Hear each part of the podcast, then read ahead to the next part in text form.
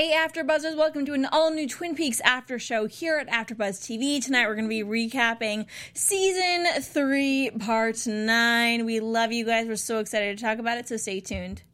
You're tuning into the destination for TV superfan discussion, AfterBuzz TV. And now, let the buzz begin. Hello again, our beautiful Twin Peaks after show, after buzzers. Thank you so much for tuning in to hear us talk about the crazy theories that we are going to.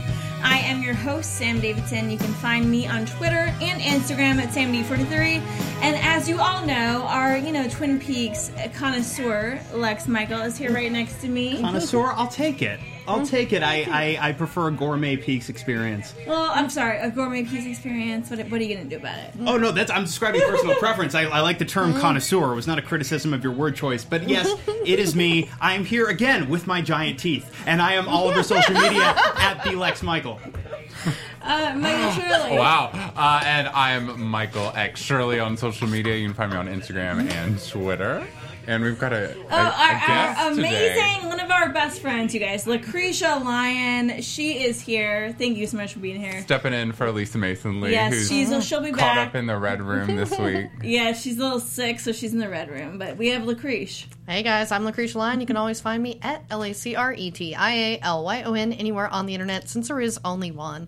And thank you for that warm welcome. You are very welcome. So we have some more answers this week as opposed to last week where we were in the abyss of craziness, right? Am I wrong in thinking that I was very confused last week? 2 weeks ago. Who wasn't confused then? I feel like this week we're definitely, moving along to, finding answers. Yeah, like you said 2 weeks ago, Lex, it was the pivotal, halfway through point. Yeah, although technically this week is episode 9 of 18, so technically this is our halfway point, but it did feel like what an appropriate place, if we're going to take a week off, very appropriate place to do so after episode, or part 8, rather, where, I don't know about you guys, but I definitely needed that week off to sit with it and let it simmer a little bit. How many times did you watch it? I'm going to be honest, once. Me too. Once, and I sat with it. And I made a decision that a couple of these episodes I am going to watch again after we do our show, but I'm going to try and avoid doing so as much as I possibly can, because when this entire thing wraps up, I think I'm going to go back, and I know full well I don't have time for this, but I'm going to do it anyway. I'm going to go back to the Twin Peaks pilot and watch the entire thing all the way through, all three iterations of it. No. Yeah. You got to go back to Firewalk with Me and start there. Yeah. You know what? You could, but I feel like because we play with time in Firewalk with Me, I feel like you can actually, if you've seen it all, you can pick for yourself, depending on how you want to curate your own experience. Do you want the original run first, or do you want Firewalk first? Well, I like Firewalk first. Speaking of playing with time, I'm just saying that this episode, I'm pretty sure, we have gotten some confirmation that we are playing with time. Yeah, for the first time, and there have been a lot of theories, fan theories, especially if you look at, say, the Reddit, where you run the gamut of fan theories. You get theories that have turned out to be dead on, and you get some where maybe they will in time be proven true, but we're still not quite there yet. But one theory you see still being batted around a lot is this idea that maybe everything happening with Dougie and Janie E is happening somewhere completely removed on the timeline. And we haven't seen too much that would really lead us to definitively agree with that one way or the other. But what we did see tonight were some specific dates, and nobody necessarily spoke the dates out loud, but we see a couple specific dates written on and a piece of paper. I paused it, and I did, caps and underlining with bold on those dates. And so we're going to jump around a little bit, I guess. We're going to jump around a lot. But because you brought it up, where we finally see Matthew Lillard's character return, and he identifies the face of the Major, Garland Briggs. Absolutely. He is told, okay, circle it, date it, signature. The date, presumably that day's date, is 9/20, September 20th. Yes. But a few scenes earlier, when we see Sheriff Frank and Hawk and Bobby open that capsule that was left by Garland Briggs, the two dates on the paper are 10/1, October 1st, and 10/2, October 2nd. And Frank Truman references the fact that 10-1 is 2 days from now, which means everything we're seeing with Gordon and Albert and Tammy and Diane and poor incarcerated Matthew Lillard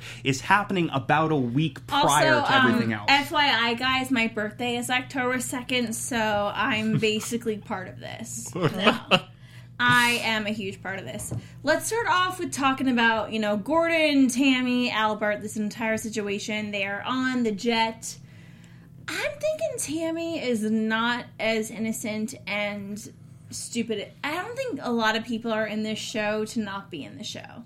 Well, if you've read the book by Mark Frost, Tammy Preston is one of the narrators along with Major Briggs. So this episode brought up a lot of just like book highlights, and I thought that was really interesting. I know Lex has read it as well. I reread it again pretty recently. Yeah, we got we talked explicitly about the meeting between Major Briggs and Cooper that we did not see in the original series, but that preceded Briggs' supposed death by 24 hours or so. That's the note we end the book on. Mm-hmm. So it was really cool to see us come back to that moment. It definitely was, and I love that they're doing all these callbacks, and for those that have not read the book, you know, read it. I think it's helpful to understand this show, because essentially this show is just talking nonsense. Well, it is and it isn't, though. For those that have not read the book. Right. Well. It is, or just in general, you know, don't have an understanding of... That's why I asked you guys a couple of weeks ago if you knew anybody that was watching this new show that was new to Peaks, and I really wonder what that experience is like. If this is your first experience to... this world in any form. Yeah, because Redwood 138 brings up a good point in the chat that I noticed as well, is this episode felt like the most old school one since the new series started, especially with a lot of those Albert one-liners. Like, just made me a little emotional and miss Miguel Ferrer so much more because he was just killing it. I keep thinking over and over, this entire series feels like a gift, maybe no element more so than Miguel Ferrer's performance. Especially, it's like I constantly forget that he is no longer with us. And every time I am reminded of that, whether it's me reminding myself or something, tonight there was a moment on the show where there's a scene with all of the characters that we've been following in that group, but it's like, all right, well, why don't it's when they go smoke with Diane. We're going to come out and we're going to spend some time with you while Albert is indisposed. Now, this was shot early enough that it's possible Miguel Ferrer was not ill yet, or was not so ill that they were having trouble working his material in. And also there's an in-story reason. He's a forensics expert. He's probably spending time with the body. But I had that moment where I went, oh, right, he's not here anymore. Yeah, and he worked right up until the day he died almost with NCIS Los Angeles. I mean, they pretty well just like wrote his character off without killing him off or anything because they knew, but it's just so interesting to see he worked that long. And Twin Peaks, I think, was done well before he, you know, was on there for this season. But yeah, it's just interesting to just feel that way. I love it, you guys. First of all, Lucretia, she's one of my best friends. I call her Lucretia for short. I think I'm one of the only ones.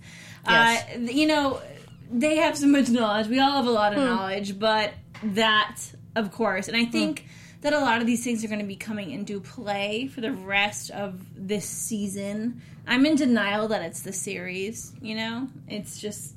You also, too, really quick, because we're talking about Miguel Ferrer and how truly wonderful I think it is that we got this performance from him. There's a moment where they first get to the morgue, and they're looking at the body, and they're talking to this morgue attendant who we've seen a few times. And I love her. It's great to see these threads converging. But Albert, true to form, is giving local law enforcement all the crap he can muster, and he throws a line at her where he's like, well, I'm paraphrasing, but it's like, when do you think he lost his marbles? And she throws a line back where it's, what is it? It's like about the time the dog ate the cat's eye, which is a marble joke. Yeah. And they don't say anything, but Albert and Gordon both quietly just half smile at her because they're like, all right, you can play this game too. Yeah. And that was a wonderful, wonderful moment. It was like a one of us Albert doesn't ever really play well with local law enforcement. He does not. Law enforcement. I feel like he thinks that they're just kind of like in his way. Well, okay, so there's this Janie E. and Dougie / Dale moment where we hear, you know, our country song, America. Where he sees the flag, which was also a wonderful moment, too. Oh, yes. Yeah, I liked that. That look in his eye. It was like a little twinkle. I was I was like, okay, is this it? Are we ready? Are we ready for the real Dale to come back? I think we're close. And I think we're close because we watched him non-verbally, and I'm sure that Dale/Dougie is not fully conscious of what it is he's taking in the moment. But he sees the flag. We hear America the Beautiful start to rise in the soundtrack. And you got it right, or maybe it's just me, but I like to think that Dale, whatever version of Dale is still in there, is remembering his duty as a federal agent, his duty to country. For sure. Then he's distracted by this woman wearing the heels, and somewhere in my brain I went, now we never saw Diane on the original series, maybe this reminds him of Diane, and it's like this is what happens during puberty, and if it doesn't, hey, red high heels, maybe this reminds him of Audrey somewhere in his brain, but it reminds him reminds him maybe of something that sparks a memory in a similar fashion, and then in the same unbroken process his eyes are drawn back to that electrical outlet, which is obviously our conduit to these spirits. Do you guys remember when I said this a few episodes that the outlet... I'm going to look back. I never rewatch my shows, but I did say the outlet thing, and I feel like a couple of you guys thought I was crazy. And I'm just going to say that I think it was it's a real thing. It's space and time through an electrical outlet. I definitely, when you said that, I didn't think it was crazy. But at that point, you know, we were like, really, I'm just not going to jump on board yet. Well, it's just like there wasn't really much for us in regards to the outlet. You know, like we didn't really know what to make of it. Well, I did. Actually, I didn't. Well, then what do you make of it? Well, I just knew it was important. Well, we know, though, from now multiple iterations of the show, I think it began in Firewalk with Me, but I think they've really been playing with it in this, The Return. We know that somehow these spirits are using electricity to move around. That's why we get all of those shots of the phone poles, for example. And we saw that one room in The Return in episode, was it 3? When Cooper finally leaves the lodge through what looks like a giant electrical outlet and then appears out of what I believe, I think I only watched this episode the one time, what I think was a regular-sized electrical outlet is where he emerges to take the place of our former Dougie Jones. And, okay, so Redfoot 138 says, red heels makes me think of the Red Room. So... yeah, me too. Fair enough. You are very on point, I think, with that. Next, let's talk a little bit about Dougie and Janie E. I've had a lot of theories about time in this storyline. Are you guys with me at all, thinking that this is not 2017? Oh, yeah. And they also mentioned how Dougie had been in a car accident 12 years ago. And I felt that was significant because we do know the good, the bad, and the Dougie. We've got all these Dales. Whoever made that meme, you're the best person ever. Good, the bad, and the Dougie. Yeah. And then we have that car accident with the bad Dale. And I'm like, you know, maybe these are all tied in. And this is how... you know, he changed from that into Dougie, and now he's sort of remembering who he was. It does finally, if nothing else, explain why everyone around Dougie seems like, even if their patience for his behavior has its limits, nobody thinks it's so bizarre that we have to get this guy out of here. It's because, oh, he had a car accident, and he's dealing with the fallout of that accident. This is to be expected. Well, I think that it's obvious, I mean, you can't really disagree that everything is not necessarily taking place in order. But I wouldn't get too hung up on the timeline, because if you look at how the characters have aged, I mean, does it really matter if it was like... I mean, what would you say? Maybe it would go back to, what, 2015 at the most? Because that's when she said, I'll see you again in 25 years. Like, I really wouldn't... I mean, they've got laptops, they've got coffee, like no, but like they have different kinds of laptops, different kinds of technology. But I know that there was a phone in the scene with Jennifer Jason Leigh, and that's when you said something. You were like, "See, that phone looks really old and dated." But I think when I think of an old, wiped, clean phone, I think of an old phone. Right? From like do you mean the bespangled phone? Yeah. Well, that's just that. I read that as it's a burner, essentially. Yeah, he just had an old crappy phone. So specifically, when he was done, he could have Tim Roth. Tim Roth, by the way, finally making an appearance.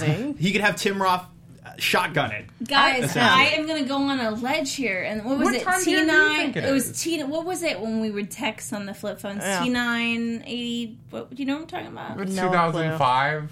2004. It was a thing that you texted with, and listen, guys, I'm going to say this now. It's not... I think it's this, what we're seeing as far as that storyline 10 years ago. I think so, too, because of the outfits and the phones, and as well as some of, like, the laptop in the scene. It was a ThinkPad, which is not something they still do make ThinkPads, but that is kind of like an old-school computer. Okay, well, here's why this doesn't track for me. And honestly, before tonight, I might have gone, well, I don't know. Here's why this doesn't track for me, unless, and I guess it wouldn't be the weirdest thing we've seen in the Twin Peaks mythology, unless Doppelkoop has a phone that he can text in a certain code and he can call across time. Mm-hmm. He was the guy. He was the guy who called Patrick Fischler in Vegas and ordered the hit on Dougie and this other lady who we saw Ike take out in the previous couple of episodes. Mm-hmm. If he's the one ordering the hit and we presume that Ike is being arrested more or less in real time, he'd have to be calling across time for this to be taking place in a completely different time period. And this is also a really big budget show. Mm-hmm. So if this really was supposed to take place 10 years ago, they would have made him look younger. He really shows his age in these scenes, I feel like. When you look at Dougie and when you look at Dale, Dirty Dale, Bob Dale, you know, you can see these men are the same age. Also, they're speaking of Bob Dale, me and... Oh, right. Yeah. Yeah, we're gonna... We need to make, like, a formal apology. We need to make a public apology. Yeah. So, me and Michael were watching on the TVs at AfterBuzz, and let me just say that it's, you know, weird lighting in here. It's never a thing, typically. It's fine. Yeah. But here, we were pausing, and we tried so hard. We're trying to figure it out. Very sorry for all the uproar that we caused in the comments. No, it's fine. But sometimes we're wrong. As Lex pointed out, you know, he's right as usual. Mm-hmm. Yes, in front of the TV, Lex is like, yeah, look, Michael, you're wrong. All I said was the light as it projects onto these TVs makes, especially when the image is very dark, makes it a little bit difficult to pick up detail. So I was just like, just stand right here. Yeah. But not like... It really, we after the show last 2 weeks ago, we had to stand in a certain place to see it. It was so dark and badly lit, and that is why we didn't exactly figure it out on time. To plug our listening station. Yeah. Thanks, guys. But so I do see a couple people in the chat were talking about them playing with time in a bigger way than showing us scenes out of chronological order, and people are referencing the fact that Major Briggs's body is not the age it should be if he died when he was meant to, or if he didn't die when he supposedly did. Even if he only died days prior, we're definitely playing with time somehow. Yeah. I still don't buy that what's happening with Dougie and Janie E, though it does feel heightened in a way that the rest of the scenes don't necessarily, or certainly in a different direction. I'm still not sold on the idea that it's taking place a decade plus in the past. I don't know if it's that far in the past, but I do feel like it's on a different either plane, or there's something different about the Dougie scenes to me that don't fit in with the other stuff. And that's why I say it's got to be something. To me, it's in a way that it is Dale that doesn't... Dale's a baby Dale, but as a human grown man. And he's going into these things, and he doesn't know what's going on. And he's coming into them no matter what time. Clearly, it's past 1990. Yeah. We were really hung up on that. It was within the past couple of decades, probably. Yeah. Let's talk a little bit about this interesting scene with Jerry Horne. What do you think? Lex is just, you know, going out. Every single time it's like Lex knows what's happening. He frequently does not. Lex's foot is going out of control right now, if you know what I mean. All right. So I told you in confidence that my foot talks to me sometimes, and I didn't expect that we were going to air that particular piece of dirty laundry live. Your foot. Did you like that? No, but see, okay, so, and I thought for a second, I was like, is Mike running with this bit? I was like, no, okay, we're not running with the bit anymore, and that's for the best. So has Jerry, I guess are we picking up from where we left Jerry Horne? God knows. I think we must be, right? Because he looks like he's... I don't think learning disabilities like that go away. But he looks... I just think he's crazy high. And what is amazing about the mythology of Twin Peaks is Jerry that... Horne. No, do you see what I said? I said he is stuck in between space and time. And I know I'm crazy. I sound crazy, but I really think that Jerry Horne is actually somehow stuck in between space and time. It's entirely possible that in the mythology... he's just really fucked up. Yeah, in the mythology of Twin Peaks, it is possible that marijuana is a gateway drug, not to harder drugs, but in fact to the Black Lodge itself.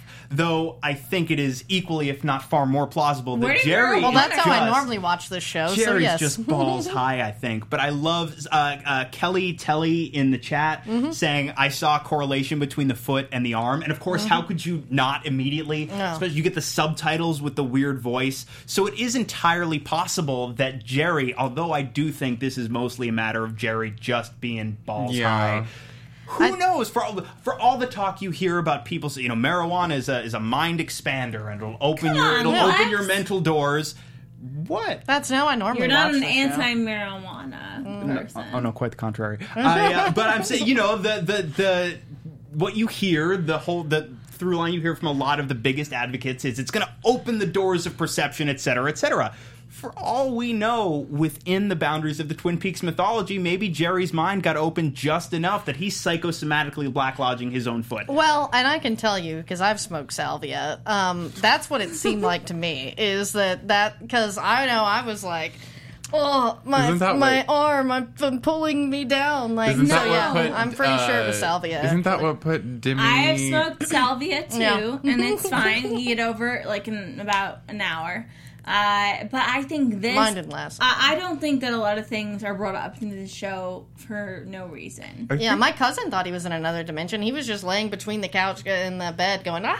That's what Demi Moore did. That sent her to the hospital. Well, I thought it was like, maybe you guys sent her to the hospital. Maybe this is its own Twin Peaks, and David Lynch is there in the hospital. And he's like, Demi, it's okay. Like you're Audrey. It's gonna be fine.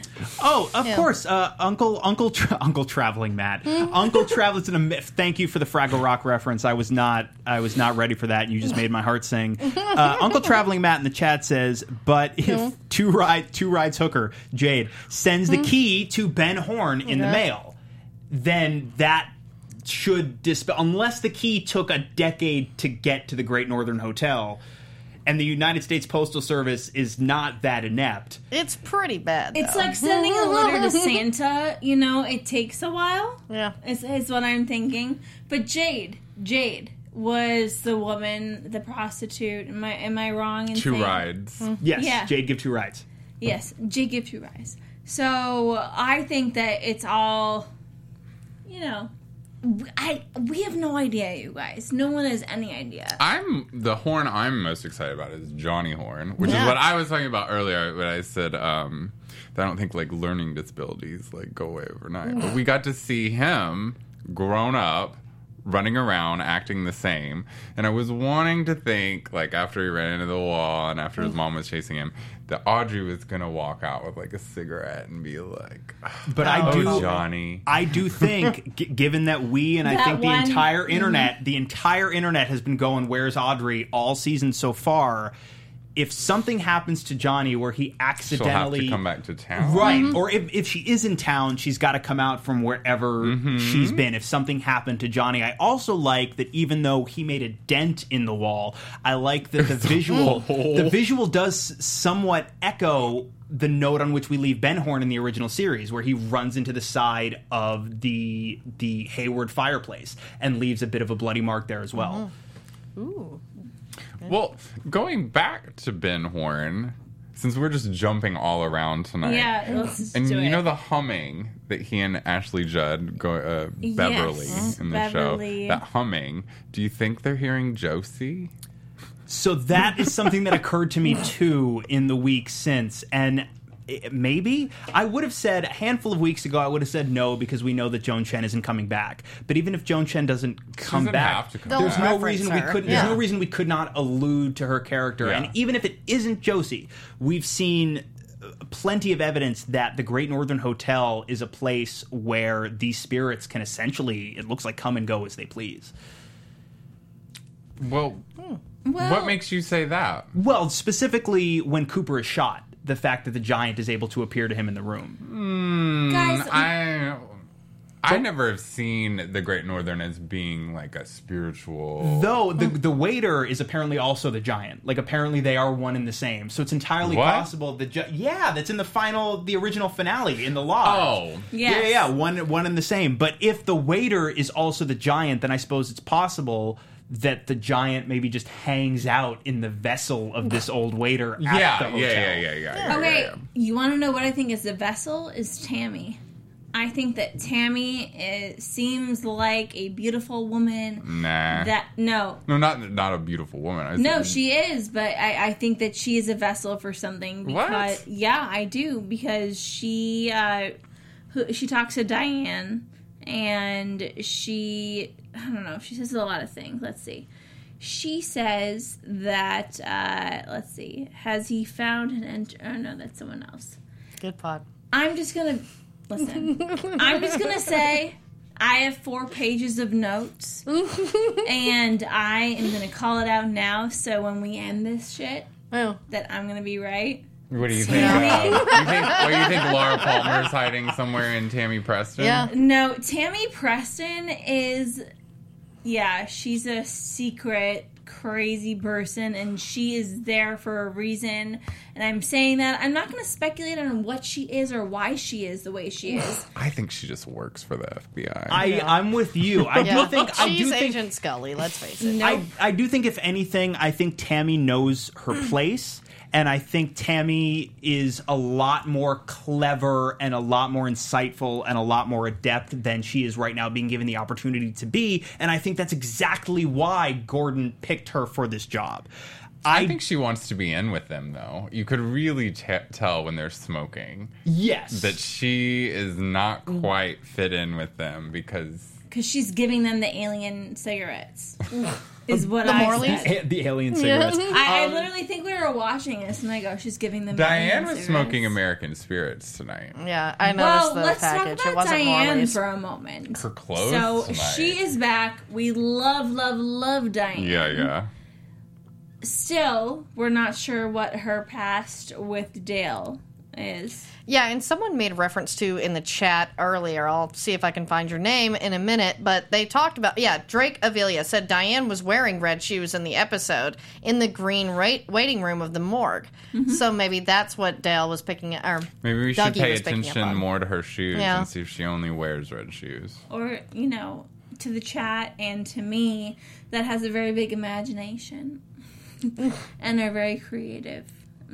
I'm just saying. But I really do think, and I think I said this in our very first episode, I think the trap with a show like this, and I'm not just speaking to myself and to us sitting here, but I think in general, I think the trap that can exist is there are so many layers to what we're seeing, and there's so much in the way of theme to unpack and visual motifs and visual symbols to be interpreted.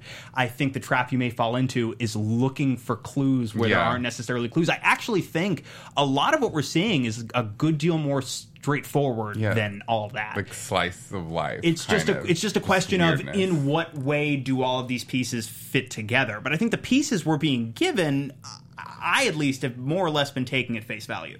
The thing is, I don't take anything that Lynch does at face value. I think that he is inside of my mind and my soul, and I think he understands it, but each of us have our own interpretation of that. I feel like he very much, besides wanting, his stuff to stand out, he likes to also make it feel like, if you were in, a grocery store and someone was looking at, every tomato and you just stare at them for 5 minutes. Exactly. That doesn't necessarily mean anything, but it's showing something different in a different way, a different part of life that usually people just glaze over. And that's why I think it is so perfect that anytime David Lynch is asked about what did you mean with X scene or X visual, he always says, when he's told by the person asking the question what they took from it, he always says some version of, well, okay, that's interesting.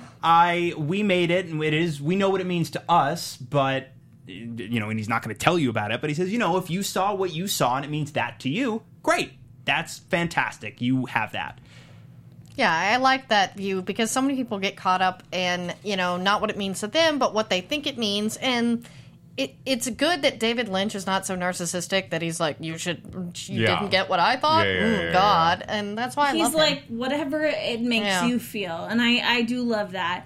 And that's why, too, like, not for nothing, when you see, and I don't even mean where this show's concerned, I mean in general, the internet is a very combative place, and when you see people in talkback sections, when they see an interpretation of the show, where they're like, no, you're wrong and dumb, it's like, but why? Like, why can't I or you or they have their interpretation? It doesn't take away from your interpretation of what it is, and that, to me, is a big part of what makes fantastic art, and no one does it like Lynch, which then brings me back around to what a gift this show is. It really is. So let's go. Such a kiss ass. Because I like it. Because I genuinely enjoy it. Lex is just I feel like if that makes me a kiss ass, if spreading the joy of something that I genuinely get into, if saying at length how much I enjoy it makes me a kiss ass, then like David bend over, I will pucker up. All right, well, David bend over, I will pucker up. You guys, Matthew Lillard. Yeah, he is back. Hastings. Good. Great Shaggy. Performance tonight. That was a majorly great one. I laughed so hard, and I know it's not nice to laugh at when he's crying and stuff. But he's so good at it. And but like, he is just the freaking best, and I love him. He has gotten caught in the space-time continuum, is what I think. Yeah, given his what he's seen and what's happened to him, I think he gave a really great performance for someone that's kind of like beside themselves, that they don't know what's going on. And so, like you were saying, at times it was almost funny, but at other times it was like almost like heartbreakingly believable that like we know he's probably telling the truth, but they all think he's crazy. And how else would you guys act? I would probably be kind of like that too. Yeah, I'm pretty sure he's Ghostface, guys. I just can't. I'll be right back. I can't stop thinking about She's All That, you know, and when he's the real world guy. But I love him, and I think, again, there is some time situation. That is, you and the time. Well, do you want to know Morris what? When I'm right, you're going to have to. I don't know. What am I? You were right about Pretty Little Liars, but I don't know. I don't know. And I'm not Emily. Everyone, just if they joke over my head.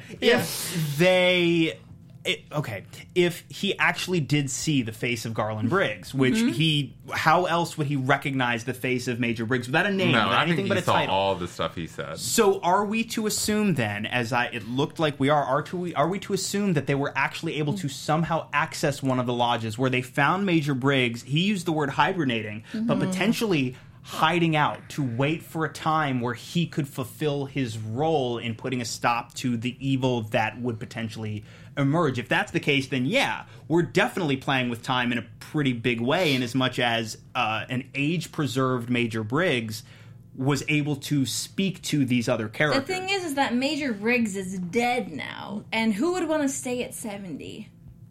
Is my big question. So, but he probably stayed in his 40s. Like that all's a little confusing to me. No, like, they said he's 70. It's a. They're saying that if he was alive and he just died a few days ago, he would have been in his 70s. But he was supposedly died in his 40s, which is the actual age of the body that they have. But for me, I don't know quite what to make of that, unless he faked his own death and was hiding in another dimension. Or traveling through space and time. And it seemed like wherever he was, he did not age, whereas wherever Cooper was in this other dimension, I don't think that he's in a lodge. Yeah. I don't think that... Because the way that they said that all these strangers were around, and there were, what did it say, so many other people there. We never have ever seen very many people in any of the lodges. Right. Say maybe 3-4 at a time. So I feel like... You think there's only like a 4-person cap? I think there's... Yeah, maybe. I think you kind of get lost in all those rooms, but But the way he was describing it, I was thinking that this is somewhere else we haven't seen yet. Because it also kind of goes back to in the Secret History when you hear about the log lady and Garland Briggs getting abducted by aliens. You know, I think that there's something more there. I want to think that Garland was Kelly Telly alien. In the chat said, White Lodge time passes extremely differently in the original series. He leaves for 2 days and doesn't realize it. So, again, guys, this is a group effort. Matthew Lillard also references the fact that the major, whose name he did not at the time know, said something about he's wherever he is now, he's trying to get to another place. Right. Yes. So that could be hypothetically, is in a lodge and he needs to get to the other lodge for purposes. God, maybe it's a blue lodge, guys. What the hell are we going to do if there's a blue lodge? Let's jump into the... Sorry, I know there's not a blue lodge. Don't make fun of me. But I'm just saying. I'm on board. I want a purple lodge. I want a rainbow lodge. Screw you guys. I want a teal lodge. I feel like that would be quite soothing. I love all these people because they're my friends and they make fun of me. Okay. Ben Horne and Beverly, the Ashley Judd situation. I think it's Josie. Mm. What is going on here? Coming around. Oh. So the little love situation they almost hook up, and then they hear the noise from the lamp. I think it's Josie. My favorite thing about this scene, though, because we didn't really get any more insight into what this noise could be, I love the fact that the Ben Horne of the original series would not have thought twice about cheating on his wife to go after this next attractive woman that he sets his sights on. This Ben Horne is a changed person. That doesn't mean he's a creature of goodness and light and nobility, but this is not the same man that we knew 20-some-odd years ago. He's just old and sad. But he had an opportunity. He really could have taken advantage of that situation and slept with Beverly, I believe, having watched that scene, and he made a choice. He chose not to. The Ben Horne from the original run, I don't believe would ever have made that choice. But don't you think he knows she's got some kind of game going? Like possibly, but he was involved with Catherine Martell for how long? Yeah. Well, guys, there's one thing I skipped over. I think that's kind of why he might not have done that. You guys, I need to bring one thing up before we end and get into predictions that I skipped over.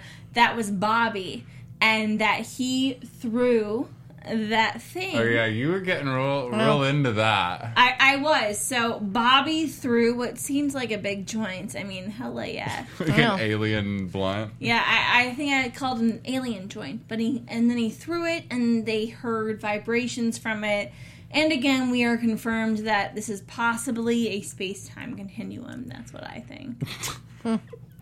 Why are you laughing at me? I think I'm going to be right. No, I don't think it has anything to do with space-time. I think it's an alien object. I think it's something that, I mean, he'd shown it to Bobby when he was younger. He'd been working, on these types of cases, monitoring these numbers coming out of space. Like, I think if anyone would have anyone in Twin Peaks would have a piece of alien hardware. It would absolutely be Garland Briggs. Especially to put it in that chair. Yes. Like with that little switch. I loved all of that. I loved the fact that we got, after the coordinates and the dates, we got a clipped piece of the Cooper from the numbers from the original run. Notice that there's a half Cooper. It's Cooper, half. And that explains Dougie. Yeah, but do you think that means there's a half person running around? But more than all of that, as much as I loved the nods in that respect to the original run, what I truly loved about these scenes was exploring, even posthumously, the relationship Garland had with Bobby. With his son. Which I think gave us one of the most beautiful and moving scenes of the original run, where they're sitting at the counter at the Double R, and Garland explains to Bobby this vision he had of his son being prosperous and happy, and it moves Bobby to tears. Yeah, when I saw that, like, originally, I was like, that's shit. Yeah, right, Bobby's gonna end up like in a gutter somewhere, but he was right. Yeah. And this one, we got Charlotte Stewart back as Miss Briggs.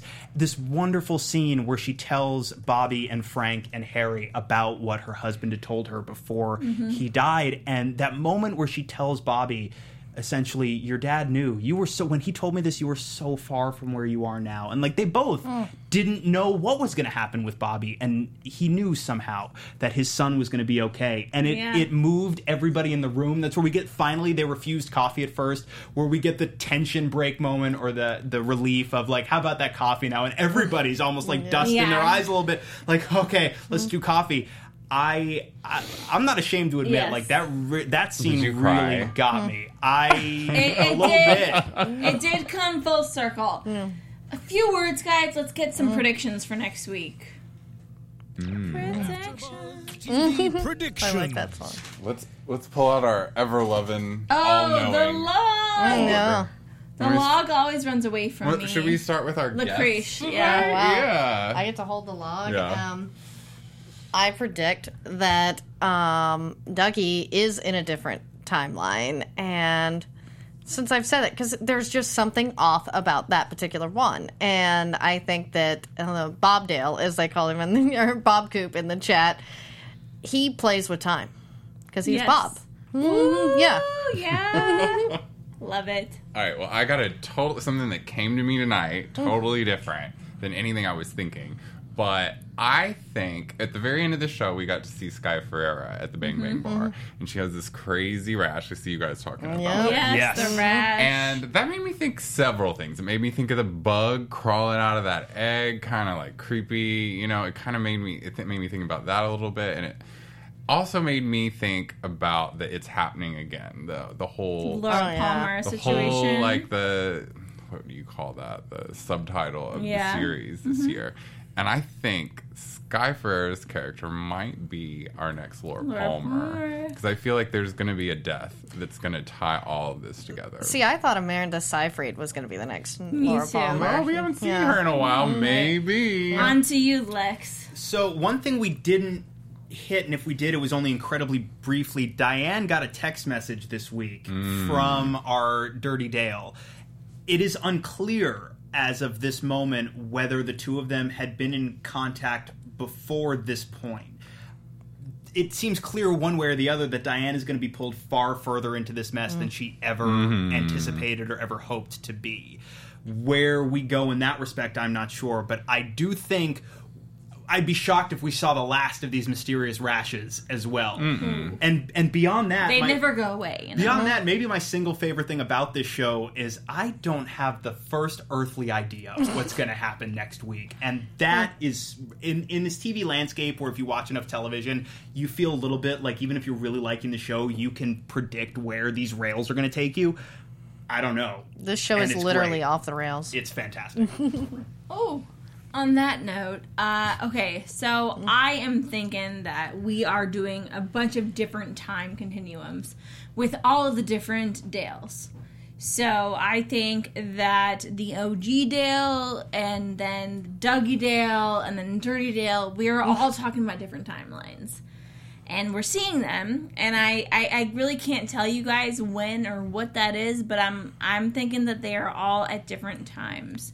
That's all I got for you guys. And Dirty Dale is the darkest timeline. And I think he also is Bob. The Dirty Dale is Bob. Haven't we established that? Yeah. Okay, well, yes. But they're going to, like, freak out at you if you even question that. He is Bob. God, guys, he's Bob. The guy 2 weeks ago was Bob. If you don't know who it is. One last thing. This is not a prediction. This is just a moment I really, really like. When Gordon Cole walks out to meet Diane to have a cigarette with her, it looks like in this take, there's a moment where it looks like David Lynch is walking out and the door bumps him and it looks like an accident. And David Lynch continues to play the scene, but very quietly makes this face like he's laughing to himself about it.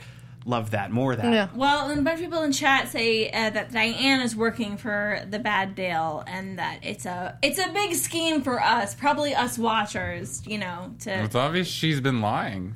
Well, she knows he's alive. She's been lying. She's a bit traumatized. But, guys, we love you no matter if you love us or not. We are all in this together. Thank you so, so much for watching. Thank you for joining us, Lucretia. One more time, where can everyone find you on social media? All right, guys, I'm Lucretia Lyon. You can always find me at LACRETIALYON anywhere on the internet since there is only one. And I'm Michael X Shirley on Instagram and Twitter, and there are several of me out there, but you can find me at Michael X Shirley. I'll go one step further. I'm a dime a dozen, folks, but you can find this one at the Lex Michael all over social media. I'm basically like a Dougie Dale, Sam Davidson over here. There's probably a million of me, so follow them and let me know what's happening. Sam Davidson, SamD43, Twitter and Instagram. I love you guys. I haven't even told Lex yet. I'm out next week. He's going to be leading. What? Don't do this to the nice people. Yeah. I mean, you know what? I think your guys are going to be I'll happy. Be here for you. Yeah. Guys, we love you. It's going to be a ride, kids. It's going to be a ride. Thank you so much for tuning in. Comment, rate, subscribe. We'll see you next week. Bye. From executive producers Maria Menounos, Kevin Undergaro, Phil Svitek, and the entire AfterBuzz TV staff, we would like to thank you for listening to the AfterBuzz TV network. To watch or listen to other after shows and post comments or questions, be sure to visit AfterBuzzTV.com. I'm Sir Richard Wentworth, and this has been a presentation of AfterBuzz TV. I am not your foot! The views expressed herein are those of the hosts only and do not necessarily reflect the views of AfterBuzz TV or its owners or principals.